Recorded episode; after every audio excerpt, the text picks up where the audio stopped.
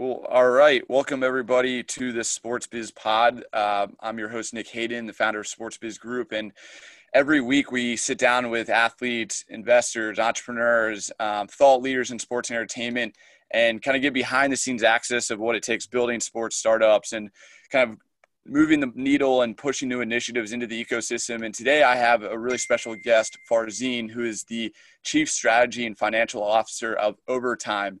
And Overtime, if you have not heard of them, they are one of the fastest growing media brands in sports, and they generate about 1.5 billion views per month, over 300 million followers across all seven platforms, and really highly engaged young audience. But Farzin, thank you so much for for coming on. How's everything going? Thanks for having me. Things are good. How are you? Doing well. Well, well. Before we get into it, like, so how's how's the quarantine life been? How's everything been to transition? Um, it's you know we were talking before this. You're in LA, but how's that process been so far? Yeah, I mean, from a company perspective, um, it's been interesting. You know, in the absence of live sports, um, you know, it's really the time for us to shine as a company that's raised money on the premise of not needing live sports. Um, and the three months when quarantine hit were our three best months ever from a viewership standpoint. I think one, obviously, because kids were home from school and just watching, you know, our stuff all day.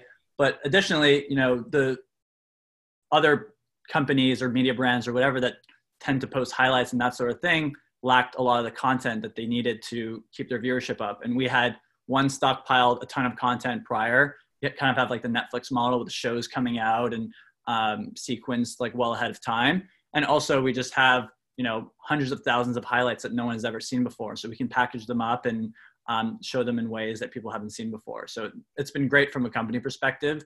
There's been this weird dislocation between viewership and obviously like the fact that we're a company that's based on generating brand revenue and advertising has been hit particularly hard. Um, and so, but I think, you know, we're seeing the market already bounce back and um, obviously with the NBA and um, a lot of these live sports coming back online, brands are starting to spend money again, which is great. Yeah, that's amazing. So, question about like with COVID and, and how that changed the consumer behavior. You saw a lot of viewership go up. Have you seen any like platforms in particular that's been kind of interesting, whether it's Twitch, TikTok, Twitter, or any anything out of the normal that kind of was interesting to see maybe as a result of, of quarantine life? Yeah, I think one of the things that was interesting for us was, you know, we've always said that we are a community.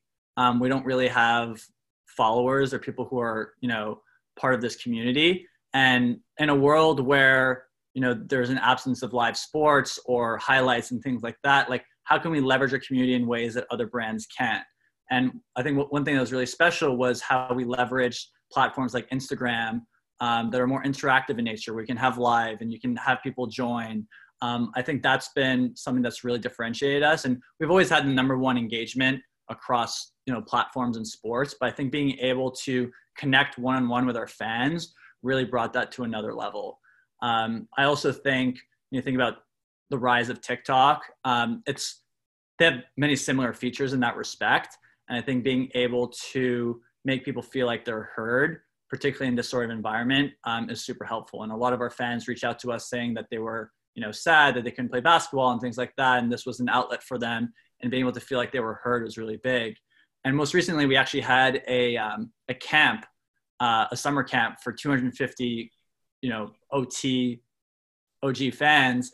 Um, and, you know, there was a huge kind of interactive aspect to it. They were able to interact with each other. Um, and I think that, you know, that is something a lot of other brands aren't able to do because they lack that ability to connect with their fans and they don't have, you know, a face to it. And for us, we have a number of talent who are able to engage with these fans and create that sort of environment that's um, more engaging and interactive. And I think that goes a long way in building uh, brand loyalty. Yeah, that's amazing You know. And you guys, uh, everyone puts up the O's uh, to kind of really build that, you know, like you know universal community but um you know i'd love to talk more about kind of some of these like logistics where it's going but like kind of more on your side like you know you spent some time at goldman sachs you went to endeavor how, how'd you get involved with Overtime like what's your story to kind of that that got you into the door or how are how are you kind of part of building this yeah, I mean, so I um, I always knew I wanted to work in sports in some shape or form, basically like every teenage guy in the world.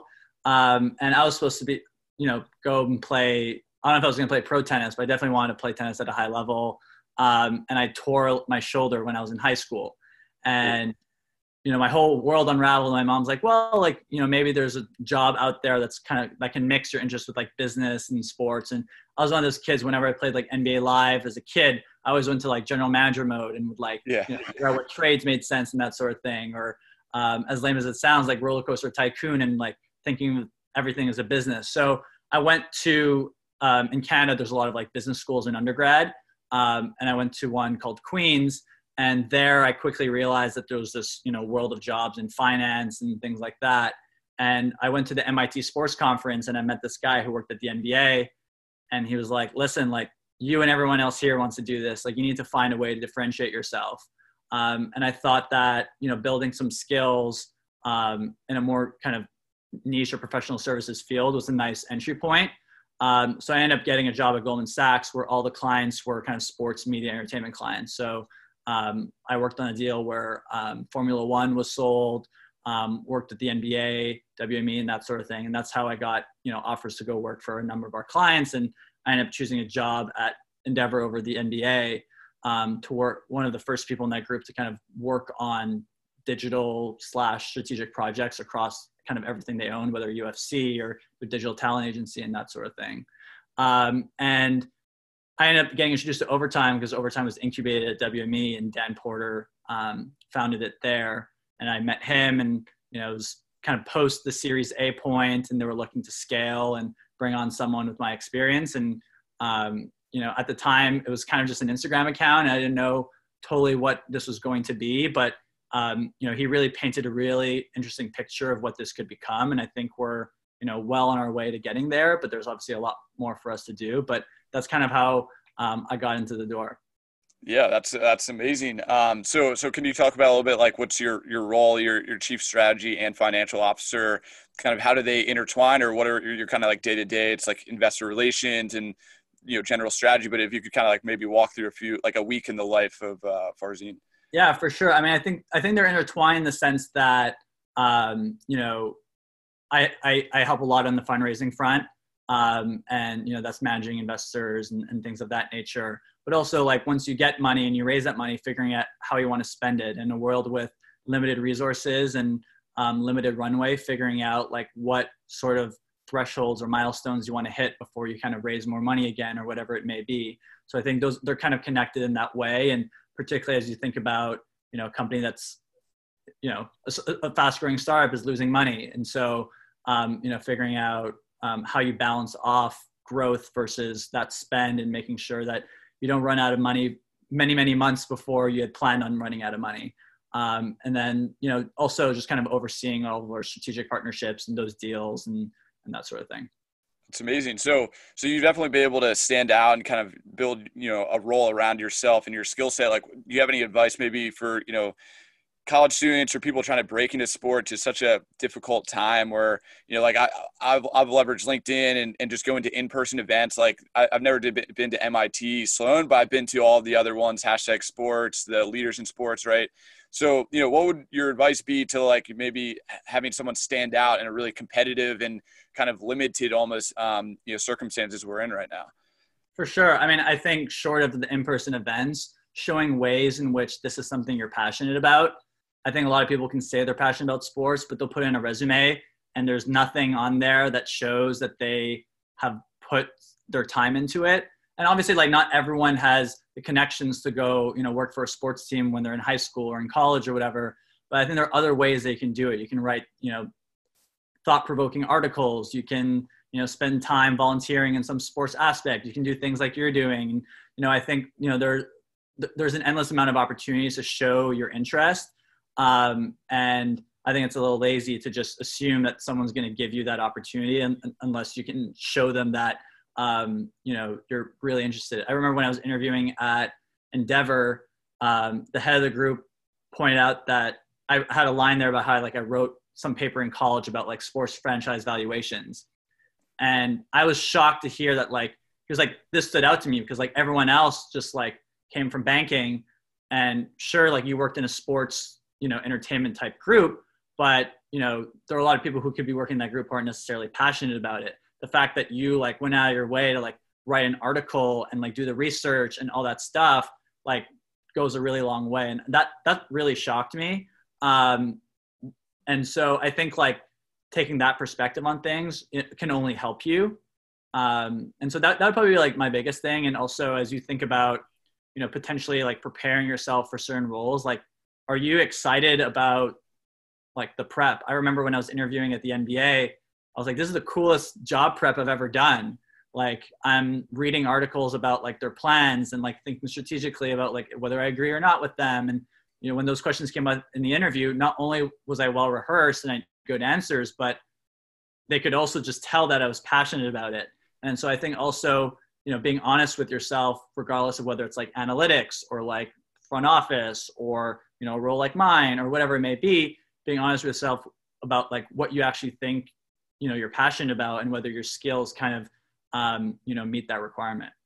Yeah no that's that's amazing. And um, you know it's like it's better to be you know ask for you know forgiveness and kind of take the initiative and and, and move the needle that way. But um, you know i appreciate that advice and hopefully the, the this um, listeners will, will you know take that into account. Um, so looking forward you know the next like 30 60 90 days like what's um, what gets you excited? You know we we've been in very you know difficult circumstances. You guys have seemed to adopt really well with kind of keeping your audience engaged and community engaged. But you know as you know sports are coming back we just had the nba kickoff mlb nhl is about to happen. There's going to be a lot more content. Like what's really exciting on the, the next you know 30 60 90 um, days for you all? Yeah i think for us um, is mostly about like how do we leverage our distribution and brand to create like really interesting extensions of our business. Um, and so, you know, we've relied a ton on um, social platforms and things like that so far, but eventually, you know, want people to consume Overtime products. And so, you know, there's only so much I can say on that front, but I think like think of like all the extensions of a business like ours and, you know, whether or not it's you know us covering another event or doing like we had an event last year in brooklyn and that was a huge success like trying to do that again at a bigger scale like things of that nature um, are exciting for us as we figure out like what that kind of looks like particularly in a post covid world like how do you even you know execute on something like that yeah, and, and, something to bring up even more specific, where I saw a new initiative you guys acquired an esports team, um, and I thought that was really kind of groundbreaking for you all, and it seemed to align well. Um, what what does you know esports mean to kind of Overtime? I'm sure it's really embedded um, into a lot of the community, but but what's the kind of um, what are you looking forward to about about that kind of new uh, new project? Yeah, for sure. I mean, I think you know when we think about being a sports network for the next generation, people ask us like, okay, you're in basketball and football, like and soccer you know what what else? And for us we've always said you know i mean i'm from canada. I would love for there to be hockey. I'm a big tennis guy. I would love you know to cover tennis. But you know for kids under 25 in the world if you're if you're covering football basketball and soccer you're pretty much like that tent's probably as wide as it's going to get for like you know if you think of the value of spending money. And so for us you know i think esports is probably that next natural extension where we can leverage our core competencies around building a cast of characters that people care about um, and focusing on content creation. And um, you know, there's obviously you've seen the viewership numbers of you know people who watch like these League of Legends finals and and stuff that compared to you know even the NBA finals and the numbers are astronomical. So um, you know, there's a huge business opportunity there, and I think for us, it's a question of you know continuing to experiment um, and find ways to you know almost create a our own team that's like valuable in a sense that's not so much about competitive gaming but more about you know interesting compelling content like we've done with everything else. Nice. So so how would um, maybe like a scenario how that kind of content is it like creating a house where all these gamers live in or, or what's kind of that scenario?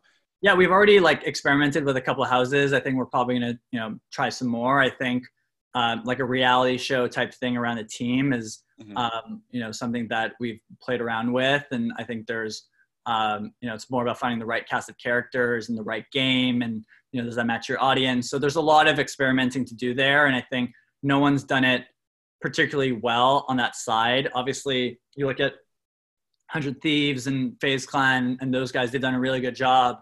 Um, but you know we're not at a point where we're ready to you know bring Ninja onto our team. So how do we, you know, catch up in that respect and find our own unique way of um, kind of, you know, using our elbows to create our own space there. Yeah, no, that's interesting. Uh, and, and kind of given your situation, you're seeing where a lot of like investments going, whether it's with you guys, but kind of just generally in sports and entertainment. Um, you know, for the next like 10 years, what do you, what do you think is like kind of a big prediction about like, you know, where things are going?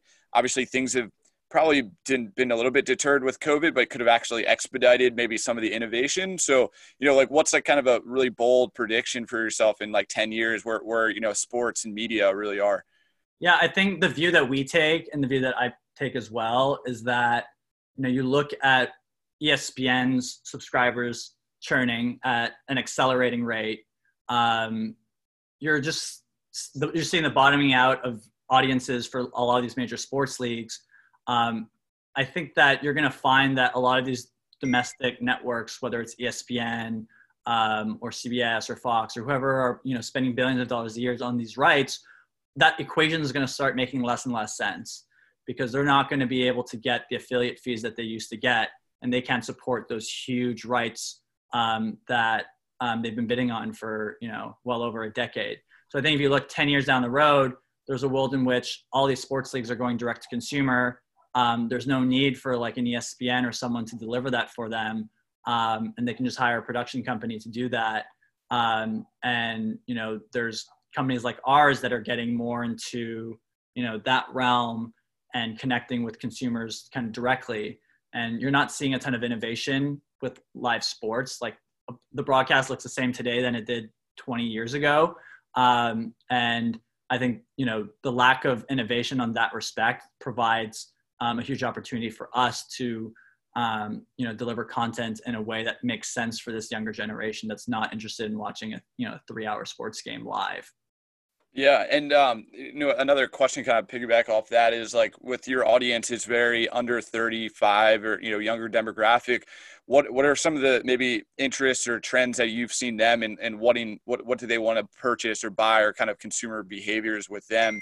Have you seen any kind of um, interesting kind of trends? Yeah, I think like the the biggest thing that people get wrong is that these kids have short attention spans and it's useless to try to get them to watch things for a long time, but you look at the the stats around like these shows on Netflix, like Outer Banks, and like people are crushing these shows in a day, and they're watching show like episode after episode. Um, some of our content, like we released a one-hour video on YouTube about our show about Deion Sanders, and people watched it all the way through. Um, you know, our show on Snapchat around this kid Bunchy Young had more unique viewers than Love Is Blind, and people were watching it for you know 10 plus minutes. So I think like it's more about understanding like how they want to consume content and on what platforms. Um, and I think that it's the people who focus on trying to take an existing product and making and like trying to force it down like someone's throat is just not going to work. Like when ESPN did that that game on television where they had like those people sitting on a couch, kind of like um, layered onto the screen, and they thought that was their solution to, you know, for younger people to watch it like that that doesn't work because you're alienating the people who are actually who actually like what you're already doing and you're not really like helping yourself on the other side so they end up screwing themselves um, kind of twice over in that respect so we actually have an unfair advantage because not only do we know how to create content that these that these people want but um, you know we're not alienating anyone by doing it because our audience is, is pretty young as it stands and so i think that's probably the biggest point is that um, you know, people don't quite understand that like it, Gen Z and young millennials are, are not that different than anyone else. It's just understanding like how they're actually wanting to consume content and on what platforms and on what sort of cadence. Like we'll have episodes released like 12 p.m. on a Saturday, whatever, 3 p.m. on a Sunday, and like kids are literally going to YouTube refreshing or they've pushed notifications for the new episode to come out. They're not so much worry about watching something live technically, but they're, you know, it's asynchronous viewing in some shape or form. Um, and so, you know, understanding like those consumption habits is really important. Um, and understanding the importance of like, you know, the title of a video and like the cover image and things like that. Like people just, um, you know, lack a lot of creativity and understanding on that part. Um, in addition to that, just like in terms of consuming goods, like thinking about like what young people spend money on every single day. Like, you know, if a kid and his parents are spending 15 bucks a day on him in some shape or form like how can we capture some of that in some shape or form, right? Whether it's content, whether it's clothes, whatever it is, we'll have to get you a shirt as well. I got, I got to get one. Um, that's uh, that's amazing. Uh, for for another kind of like innovation on like how people consume. Obviously, TikTok is probably the newest platform, and there could be another, maybe one or two, but it's pretty tough to start a new one. But um, what are your thoughts on like virtual reality and augmented reality? Just more the tech and innovation behind consuming. You know, do you have any thoughts about that, or maybe how that could potentially kind of unwind into Overtime type content? Yeah, I mean, on on on the TikTok front, I mean, you're going to see Instagram. They've already rolled it out in India, but they're rolling out Reels in the United States, which is basically a clone to TikTok. Um, I think you know AR is interesting. I think VR is still kind of. I mean, I think in a post-COVID world, actually, it's probably accelerated that in many respects. But AR has actually been one that we've been experimenting with quite a bit, whether it's on Snapchat or on Instagram. Um, filters, games, things like that. Um, we had you know tens of millions of impressions around i think it was christmas time when there was like that one trend going on with um, i forget what it was exactly like what type of basketball player you are like what, what type of thing you're going to get for christmas like playing around with like you know trivial things like that. But if you think of extensions with you know brands and um, you know content there's some really cool things you can do there um, and you know we have an engineering team in house, so there's a lot of things that we don't have to outsource, and we can, be, we can be really quick to react on in terms of trends. So I think we're we're paying close attention to that, and we're excited about it for sure. Yeah, it's amazing. And uh, the last question, kind of wrap this up, is you know um, for so people that like want to break in and, and into the industry, and specifically at overtime, like what's like an ideal candidate look like, and how do they kind of catch an attention of someone like yourself to potentially be part of the team? Yeah, I, I mean, I think it goes back to that piece of advice I gave before. You know, someone who can say that you know they've um, impacted an organization or um, you know written a compelling piece of you know analysis or whatever. Like someone who has like a a really interesting view on the world. Um, I think is always interesting. Um, I think you know someone who has an ability to show that they understand this younger generation is really important too. I think you know in our social team we'll do like these um, take home tests where it's like write the caption for like a handful of videos. Um, and it's surprising how few people really understand like what, um, you know, what the voice is. And sometimes like, you know, the voice for us versus another millennial or Gen Z brand is very different. And so it's not so much about speaking, you know, in a voice that caters to this younger de- demographic, but understanding like what is our voice. Mm-hmm. And I think what is so interesting is that on any one of our channels, if you were to give the phone or whatever to someone else, you could probably tell that is not the same person because people like have like a voice that is consistent and that people rely on. And so I think, you know, understanding like wherever you're interviewing, like what that voice is and how they're trying to speak to their audience and being able to show that to um, show that to the company um, goes a long way. Yeah, that's amazing. And, um, you know, I just want to thank you again for your insight and, and, kind of analysis on these trends and what's going on. It's an interesting time we're living in and, and, glad to hear you're staying safe. But for all those listening, um, you know, definitely go check out Overtime on Instagram, TikTok, all the platforms. They're putting out amazing content. Connect with Farzin on LinkedIn. He's uh, doing some amazing work there. And thanks so much for, uh, for coming on the show. Appreciate it, Nick. Thank you, man. Awesome.